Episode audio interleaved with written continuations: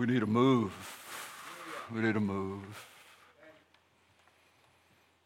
I want you to join with me in prayer as we start for the situation in Ukraine. Whether we know their last names or not, we have kinfolks in Ukraine, brothers and sisters in Jesus. There was a mighty outpouring of the Spirit of God on the nation of Ukraine some years ago. One of our own number, Brother Sammy Tippit, preached in soccer stadiums in five or six of the major cities. His report was that there were thousands of young people, young adults, and older, but ones who had been raised under the communistic doctrine that there is no God, atheism, there's no God. And yet there was a hunger in the hearts of thousands in that nation. And they responded. They got up out of their places in the stadiums and walked down onto the ball field to indicate that they wanted to give their hearts to the Lord Jesus Christ. So there is, there is a real church, not just a show church, not just a building with the name church on the front of it, but folks who have been called unto Jesus, and their affection and loyalty is to the same one our affection and loyalty is to in this room and with our streaming family this morning. So, what is the church to do when it looks like the world is blowing up? We are, we are so much um, a victim of what the media and a secular media would cause us to see. In some ways, we're not sure what truth is, what actuality is, what's false. But it does seem as if there is enough evidence, if you didn't look at any of the secular media, just the recognition of social media coming out of Ukraine, that something very, very serious is happening, something involving an encroachment from Russia. And there are brothers and sisters in Jesus with babies this morning. There are brothers and sisters of Jesus not knowing where they're going to eat, where they're going to sleep, what the covering, the protection is going to be, what the future holds for them. And we need to pray. So I want to ask you to join me in prayer. If you're here in this room or if you're part of our streaming family, I want you to go with me, please, to the Lord in prayer. Lord Jesus, there is nothing, and you know this, the responsibility is not on us to fix Ukraine, to solve the situation. That's not our ability. But Lord, it is in our heart to cry out unto you, Lord, that your mercy, your powerful mercy, would shelter and shield and protect and provide for your people our brothers and sisters in Jesus, your sons and daughters in Ukraine. We ask you, Lord, to give them a measure of peace that they have never tasted of before, a measure of settledness and certainty that they can trust you, that it's all true, that Jesus is real, Jesus is here, His power is great, His authority is supreme and that even if this is a season in which ones would be called to heaven, then that's a place where there is no more devil. That's a place where there is no more lying and stealing and cheating and sickness and stealing. In the Father's house, in the Father's house. Lord, we ask you to give to our brothers and sisters the courage that they need to keep trusting the wisdom that they need to do what you would direct them to do. And we pray as David prayed in the day of war cover me, cover me in the day of war. Cover them, Lord, in the day of war. We ask you to dispatch mighty warring angels where necessary.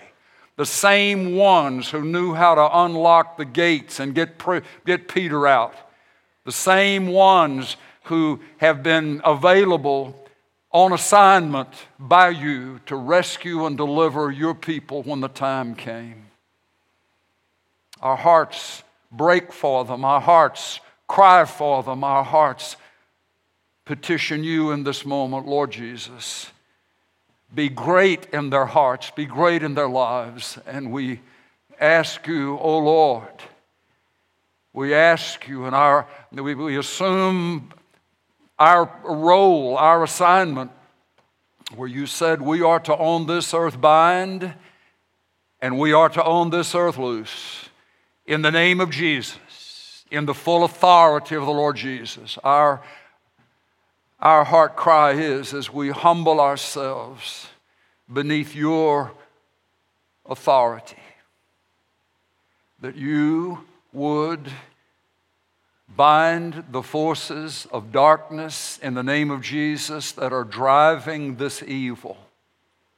Where it would be an individual, where it would be a person that needs to be set free. Lord, we ask you in Jesus' name to set them free. You've said, you've taught us, our struggle is not against flesh and blood but it's against the principalities and powers, the unseen forces of darkness.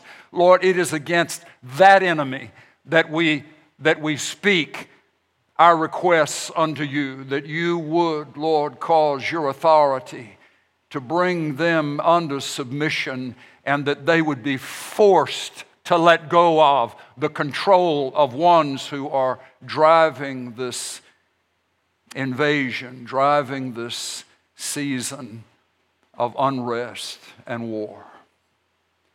We bless you, Lord Jesus, that your name is the Prince of Peace. And we ask you to bring your peace to the hearts and the lives of our brothers and sisters and ones who will come to know you even in this season of and it's in the name of Jesus. Will you say his name with me, please? The name Jesus. The name Jesus. The name Jesus. Amen. Amen. Now, would you take your copy of Scripture this morning and find the book of Acts one more time? Find the book of Acts one more time. Let me begin reading in the first verse of chapter 3. You will have heard this before, but we look at this section of Scripture, this amazing story of something that Jesus did through a person to raise up to a manner of living and a freedom of expression that he had never known before. That lame man who had never walked a day in his life, met by Simon Peter and John. Now, Peter and John were going up to the temple at the ninth hour, about three o'clock in the afternoon, the hour of prayer. And a certain man who had been lame from his mother's womb, who had been lame from his mother's womb, was being carried along, whom they used to set down every day at the gate of the temple, which is called Beautiful in order to beg, to beg alms of those who were entering the temple. And when he saw Peter and John about to go into the temple, he began asking to receive alms. And Peter, along with John, fixed his gaze upon him and said, Look at us. And he began to give them his attention expecting to receive something from them. But Peter said, I do not possess silver and gold, but what I do have, I give to you. In the name of Jesus Christ the Nazarene, walk. And seizing him by the right hand, he raised him up. And immediately his feet and his ankles were strengthened. And with a leap, he stood upright and began to walk. And he entered the temple with them, walking and leaping and praising God. And all the, all the people saw him walking and praising God, and they were taking note of him as being the one who used to sit at the beautiful gate of the temple to beg alms. And they were filled with wonder and amazement at what had happened to him. How miracles are made. How miracles are made. In particular, this miracle. How this miracle was made. There are things that constitute the mixture that results in a miracle. One of those is timing. Timing. You can't rush the God of miracles. We can't force him to do something when it is not in his timing to do it. But when it is time for heaven to touch earth, nobody, no thing can stop it. Timing, the timing of God, the setting of God. The setting is another ingredient for this miracle. I'll give you this sentence, this thought.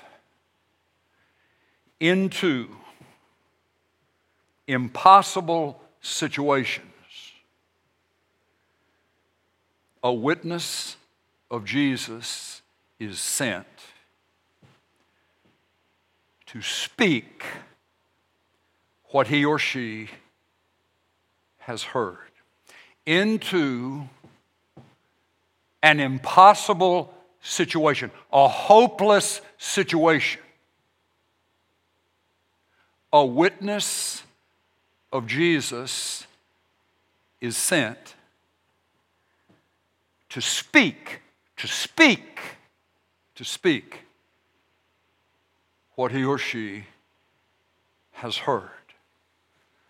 That is at the core of what happened in the story. Impossible situation. We don't know the man's name, he's just called a certain man who had never walked a day in his life. He was born crippled. That means that young child more than likely never saw the look of delight in his parents' eyes when they looked at him.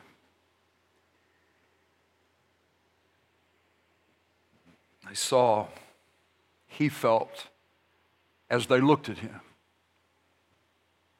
disappointment, pity, sadness. He never he never played on a T-ball team. He never saw on the sidelines of a soccer game his mother and father, grandparents, proudly cheering him on. All he saw, all his life, were eyes that looked at him with pity, disappointment, that he was a burden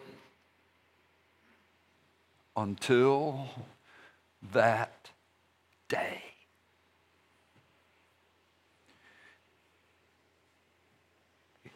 He was paralyzed in a place of helplessness. lest we lose what is intended to be the current application of the story, may I quickly say,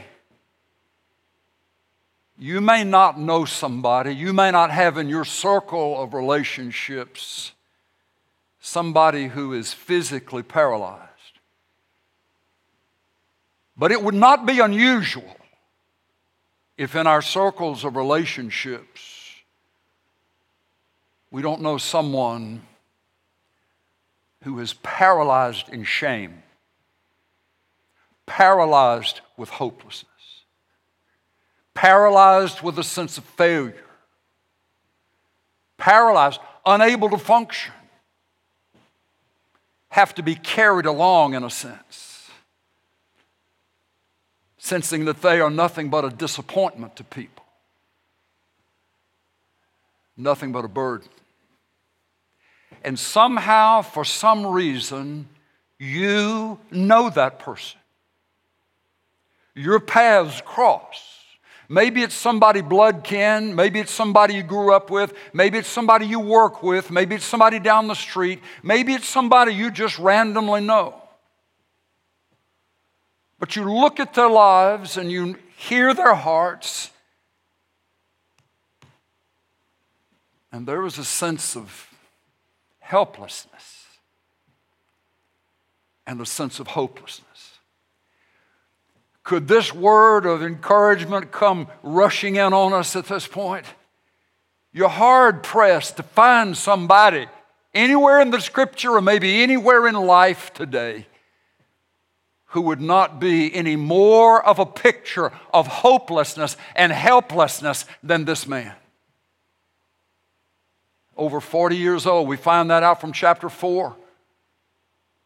40 years old, never walked a day in his life. How, how, many, how many men do you think it would take to carry the dead weight of a 40 year old man? Somewhere every day. One's had to come get him, pick him up, and carry him. He never had the pride of earning something. He only knew how to beg for something. Now, folks, these stories are in your Bible for powerful reasons. And so often, the Lord will pick extreme examples to demonstrate to us that there is nothing that can stop his power. There's nothing that he can't change. Abraham and Sarah, too old to have a baby. Young David, too young to take on Goliath. But in both of those cases and so many more, the Lord demonstrated his power to set captives free, to end hopelessness, to bring joy to a life that may have never known it.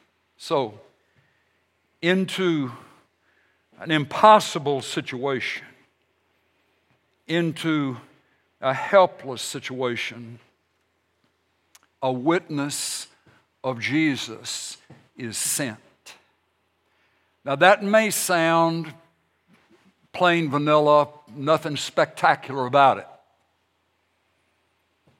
But I want you to look with me again in your Bible, back to Acts chapter 1, and the words that Jesus spoke in verse 8. He says, and we've been over these words, we've quoted them many times, we've prayed, oh Lord, let it happen in my life so often. He says in verse 8, But you, shall receive power. When the Holy Spirit has come upon you, and you shall be my witnesses, both in Jerusalem in all Judea and Samaria, and even to the remotest part of the earth. The you here, the people he's talking to, are the ones who understood why he died on the cross. He was dying for the sins of the world, for their sins in particular, for our sins. They understood that he was buried, they knew where he was buried. And as he's standing there before them, they clearly understood, and he was before them for 40 days, they clearly understood that he had been raised from the dead. That's exactly what the Apostle Paul says in 1 Corinthians 15. You need to believe to be able to reap the benefits of the gospel. It's that Jesus died for our sins, died for my sins, individually, but all of us collectively. He died for our sins, He was buried, and He was raised again on the third day. But, folks, one more time, here it is. Evidently, those folks, if they had died before the day of Pentecost, before the outpouring of power upon them, they would have gone to heaven. They knew enough about Jesus to get from Jerusalem to glory. But Jesus is speaking to those who were saved, who by his Spirit had the work of being born again happening within them. But he says to that group, as he says to us today, but there is power that you need. Power to be able to be my witnesses in the places where I send you. Now, what, what kind of power was he talking about? It, it's a significant word. And it means, it means to be made capable. To be made capable. Jesus is saying, You're going to receive something that will make you capable of being my witnesses. Do you realize how important that is? They were scared to death. And understandably so. The same authorities who had come after Jesus were now trying to hunt them down. That's why the doors and windows were barred. And when Jesus would show up in the room, he didn't come through a door or window because they were locked. But he says to them, Something's going to happen to you. Something's coming to you that will make you capable, capable, capable of being a witness to me. The rest of that can mean you will be given ability that you don't have, capability and ability. Some things that you haven't been able to do before, you're going to have when my spirit and power comes upon you. Could it not be that one of those things that the Spirit coming in power upon us as His people, not just to save us, but to enable us to make us capable to be His witness, would be the ability to better, more clearly, to hear His voice. To hear His voice. You say, Pastor, did you really mean that? Absolutely. Is God still talking today? What did Jesus say? My sheep hear my voice, and I know them, and they follow me. As, as an indication of this, have you ever had somebody in conversation with you say something to you, and it was like it wasn't that person talking to you, it was God talking to you. You were broken, you were melted. As would happen on the day of Pentecost when Peter preached, it says that their, their hearts were pierced, pierced with the Word of God. Folks, listen, when the Lord speaks, that's the same one who stepped out on nothing and looked into the blank darkness and said, Let there be. He said it and light happened. That same one let this in. Oh, nobody else is talking to me. Nobody cares about it. Nobody.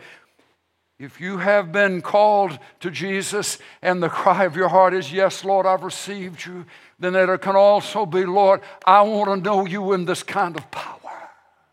I want you to give to me what you said would be available to your people, that you would empower me to be your witness, which means, as was the case in Acts chapter 3, Peter was going to have to hear something. How did he know to say walk? Where did that sense of clear, brave authority come from? I'm telling you. He heard something. You can hear something. You can hear something. And when he speaks, his sheep know he's speaking. But folks, this is all about realizing that these holy huddles we're in, like this morning, where we all speak out of the same vernacular and we, we, we want to encourage it, and we need to do those things. We need to encourage each other. We need hugs and we need handshakes. But this is halftime. This is halftime. This is not the place where the Jesus out of heaven would say to us, as the Father has sent me, so send I you. We don't have any indication that this man in Acts 3 necessarily knew who Peter and John were, but that he had ever been converted, that he had ever confessed Jesus as Savior. So, so it wasn't, we can't say, well, they, they were praying for somebody who was already a believer, somebody who was already knowing Jesus. You can't say that. What you can say is that into a helpless, hopeless situation, a witness of the living Jesus was sent. Witness is a legal term. It, it can technically be put in this form somebody who remembers something that they personally saw or heard. I'm giving you power. I will give you power by my Spirit that you will be my witnesses. You will speak what you know personally, what you have seen, what you have heard about me personally. I'll pour out my power, enabling you, granting you capability to speak what you have seen and heard about me. Oh, goodness. It's all about eyewitnesses of His majesty, eyewitnesses of His rescuing ability, eyewitnesses of His ability to heal a broken heart and rescue a runaway sheep. Amen. Not that we're telling somebody else's story. Not that necessarily we're having to go back 40, 50 years in our own lives. It can include that. But it can also mean that we are given the ability to hear what the Lord would want us to say in a given situation that is consistent with what we know He's able to do. And the knowing comes with such a strength that you can have every PhD in all of the Ivy League schools stacked up to say, not real, couldn't happen. And you'd look every one of them back in the face and say, you know, what you say isn't real. I'm telling you, it's real.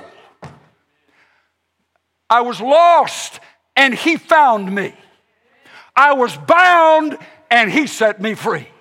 I couldn't forgive, but He gave me the ability to forgive. I needed mercy. I didn't need judgment because I knew I was worthy of judgment. Oh, but it was His mercy that rewrote my life, sir. You can think what you want, but I know, I know, I know, I know what Jesus Christ of Nazareth has done for me. That's a witness. That's a witness.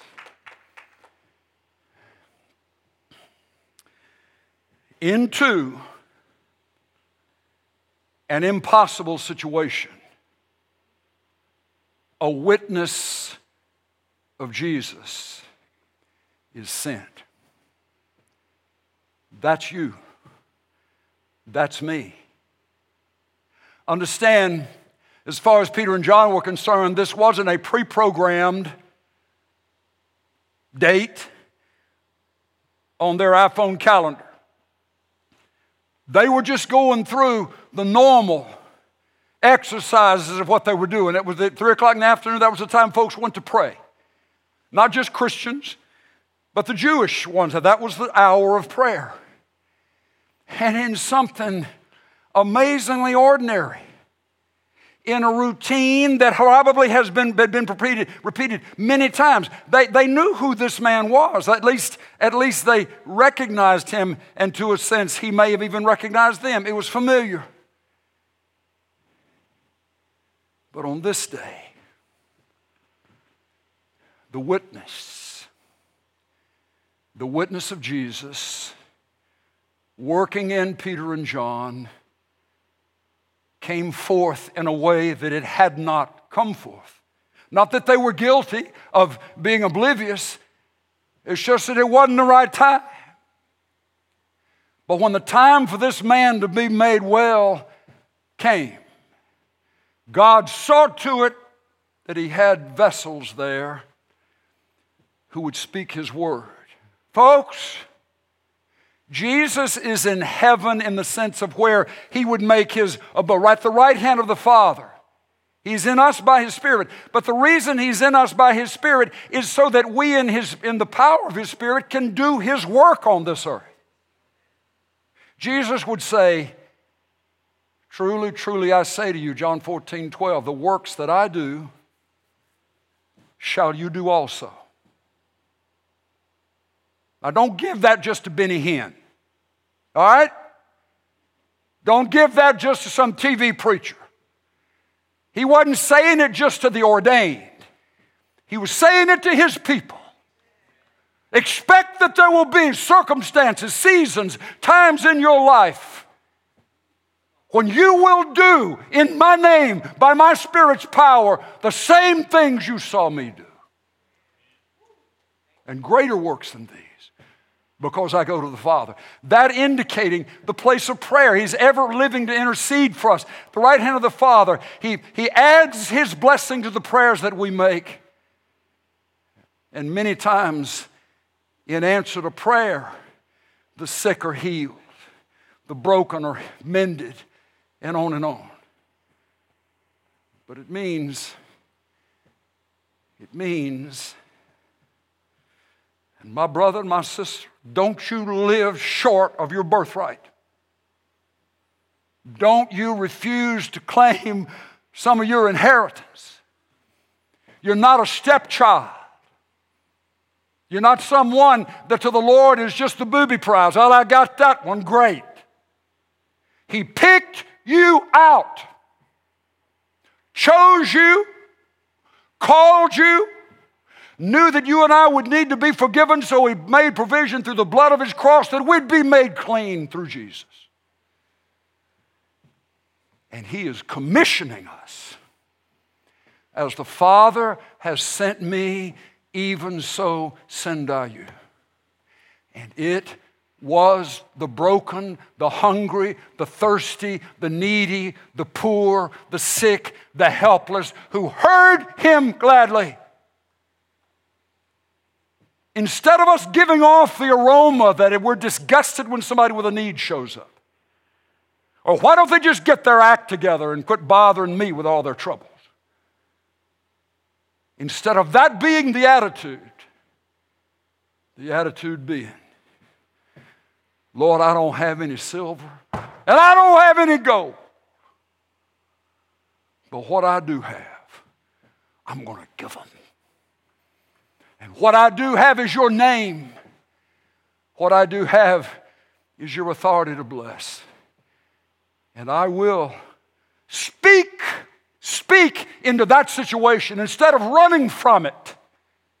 Peter and John could have checked out. But there was something that drew them into the situation. There was something that drew them into the setting. And so here we have Peter tells the man, Look at us. Now, here's what it's not written in Scripture, but here's what I believe is going on when that happened. Why would he say, Look at us? I believe that in the context of that, he was buying some time. and in those moments of that man looking at him and the two of them looking back at the man, there came to be a sense of the presence of Jesus there in the moment. Not an academic, theological, oh, yes, God is everywhere, so has to be here. Simon Peter was in the same general area of Jesus, Caiaphas' house. Jesus was there. Simon was out in the courtyard, physically in close proximity to Jesus. That wasn't enough for him not to deny Jesus. Just knowing that Jesus is somewhere is not enough. The Spirit was poured out so that you and I could feel His presence. Feel it. But you say, I've never felt the presence. Well, have you ever been in a place where you needed to sense His presence in order for there to be courage for you to speak a witness of it? I don't know where God is. I don't know where God is. I don't know I feel God. But we're never in a place. I, I, I can't say that blanketly because many, many seek to live in this place. As you start your day, as you head to work, as you're going through the normal routine, Lord, I believe you're here. I'm sensing your presence. I believe Peter felt that the presence of Jesus sense the presence of Jesus. Not till we get to heaven, heaven comes here in the sense of the Spirit of the Lord coming to live. I tell you, David said, and he said it on this earth, In your presence, O Lord, is fullness of joy. At your right hand, there are pleasures forevermore. I was always beholding the Lord in my presence. He is at my right hand, therefore I am not shaken. we can get so cluttered with chasing down other things in our minds, in our emotions, that we can miss the sense of the presence of the one most significant.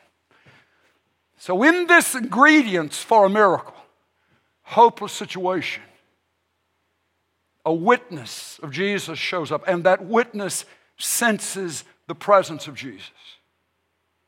Secondly, that witness embraces the authority of Jesus. Peter was not blown away, blown away by the depth of this impossibility. Why? Because he understood that all authority Jesus had.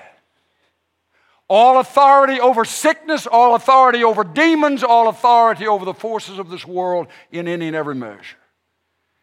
He embraced the authority of Jesus standing on top of everything. Now we chicken out, we back off if that's not clear. Sensing his presence, but commensurate with sensing his presence is the sense of, Lord, you are who you say you are. All authority has been given unto you. And I receive it in this hour, in this place. And then I believe there was a third thing.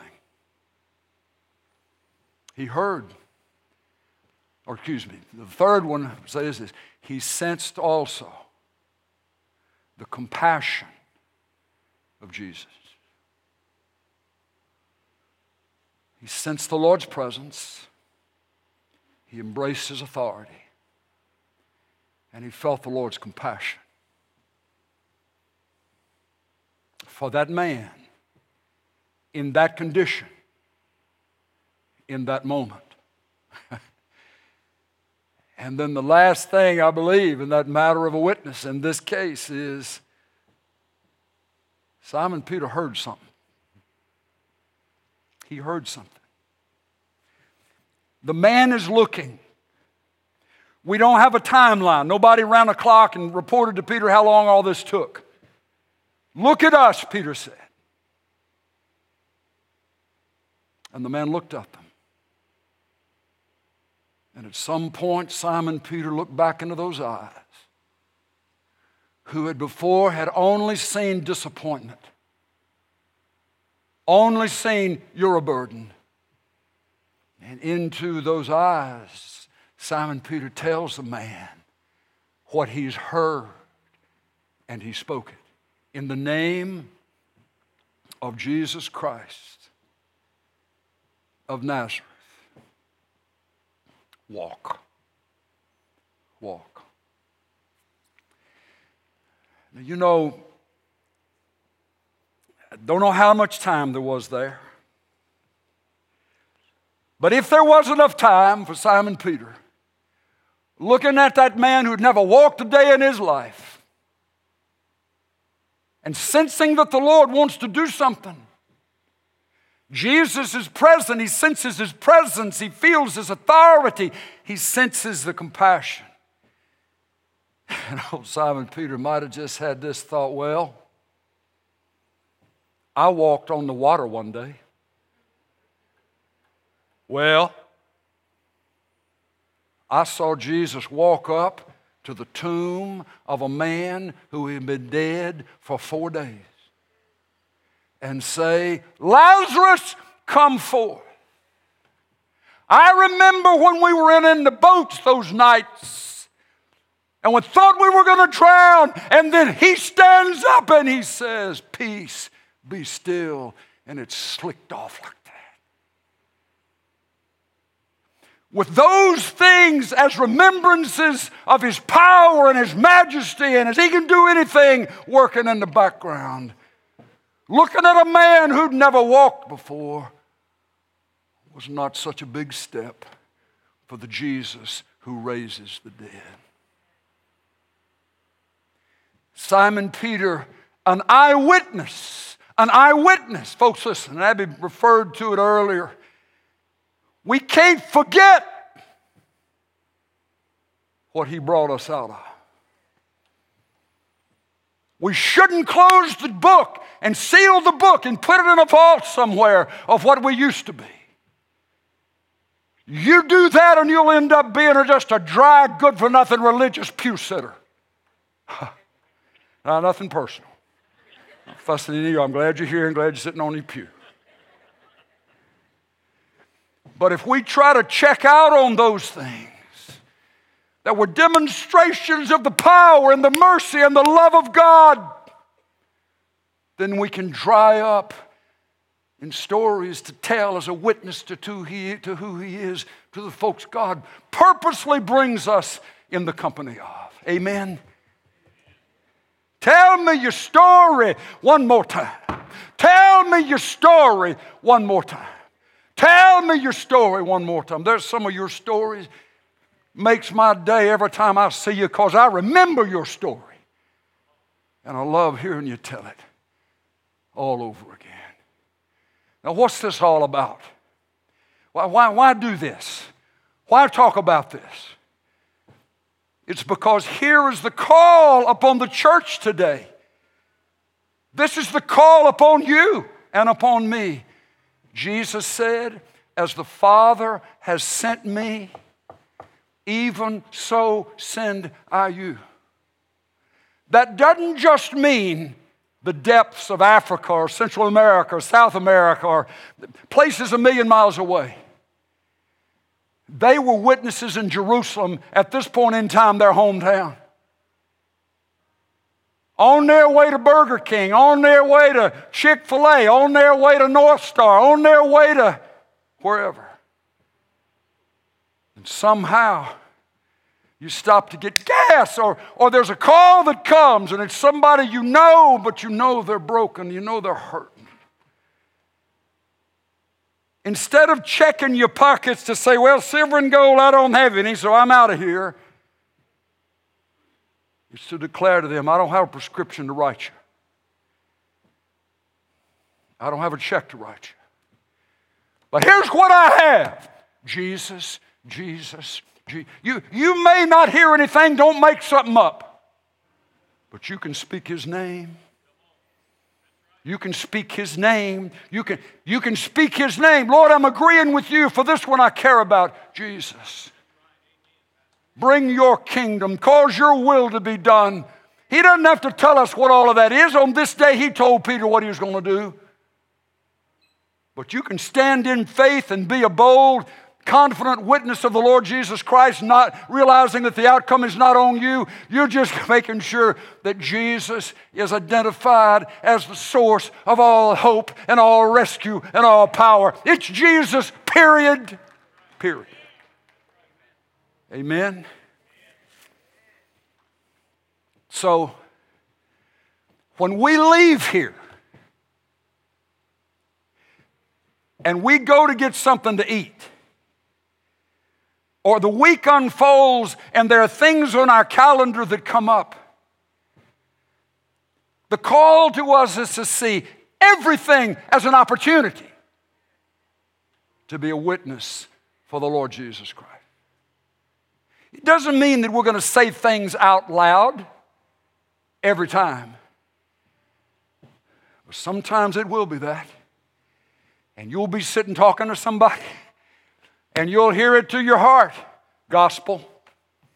Gospel. They've never heard the gospel, that's why they haven't been set free. Speak the gospel. Four parts. Jesus died on the cross for our sins according to the scriptures. He was buried and he was raised again on the third day receive him, and he will bring his kingdom to your heart. Receive Jesus. Just receive Jesus. Just receive Jesus. When we've talked about everything else under the sun, moon, and stars, but the Spirit says they just don't know me. They're spiritually dead but I want to bring life to them. And Paul says, I'm not ashamed of the gospel because it is the power of God unto salvation to everyone who believes, to the Jew first and also the Greek. And there is no miracle any greater than when a dead spirit is resurrected, is raised to life. This man was going to die one day. He's going to get healed, but he was going to die physically.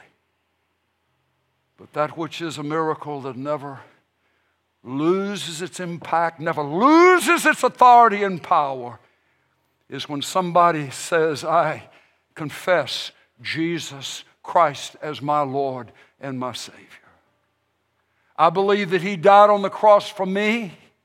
I believe that He was buried, and I believe that He was raised again on the third day. And I receive Jesus into my heart and life.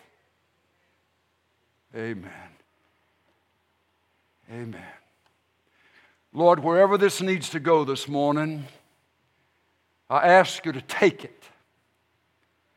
I pray, Lord, that where some have just backed away, given up, that there could ever be a sense of the power of God using them and flowing through them, I pray that this would be just a fresh call. Trust me. Listen for me. Pray that I'll fill you with my spirit and then you watch where I put you Listen for what I will say. Speak what I give you to speak. I ask you to bless your people, Lord, with that fresh sense today. Revival, revival, revival, revival can happen in hearts right now at that point, at that place. We receive what you want to give us in Jesus' name. Amen. Amen. Amen. You say, You mean to tell me that God could use me to heal the sick? What would this say? I don't mean to say, Pastor, did you say that? If I can't stand behind the scripture, then you need to find yourself another church where the preacher will stand behind the scripture. My job is just to report to you what I hope, a sense of encouragement that what he says here is true. What he did with folks back then, he's able to do again. And if he uses them, has used them, he can use us. Amen.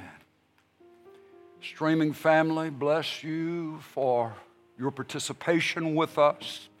We can't see you, but we sense your presence, and we love knowing that you're a part with us. And the brothers and sisters in this room, what a joy you are, what a gift you are, what an encouragement you are to each other, but also back this direction to, to our staff, to me, and Shirley personally. Thank you for the notes and bless you for the ways of support, the financial supports, enabling us to do some things, send these messages in places we could never go apart from your help. Bless you for that. But I just want you to walk away from this thing thinking, okay, Lord, is there a setting or prepare me for the place where I'm going to be meeting somebody who is an impossible situation? Get my ears ready to hear you. Please help me to be able to recognize your presence, embrace your authority, sense your compassion, and listen for what you're going to say. As the Father has sent me, even so I send you. Amen. Let's stand together. Would you stand with me, please? And prayer partners, if you'll make your way down this way, and we want to be able to pray with you. Any of you here that, that we can be in prayer with you, and then those, our streaming family, Pastor Walker at alamocity.org, a paragraph enough just to let us know how to pray. Any updates? Some of you, many of you, have given requests. If there's some updates, some points of encouragement, maybe just some all out answers, we'd love to hear those things too from you. And God bless you. God bless you. Now, when you get ready to walk out of here in a minute, would you just look around and see if there's somebody that's in eyesight that looks like they could use a word of encouragement? Maybe a hug, maybe a handshake, maybe a God bless you. Maybe there's a prayer that's in your heart to pray for them. My sheep hear my voice, and I know them, and they follow me. Let's do what the Spirit is prompting us to do, even now, as we get ready to leave. All right? God bless you. God bless you. We'll see you next time. Amen.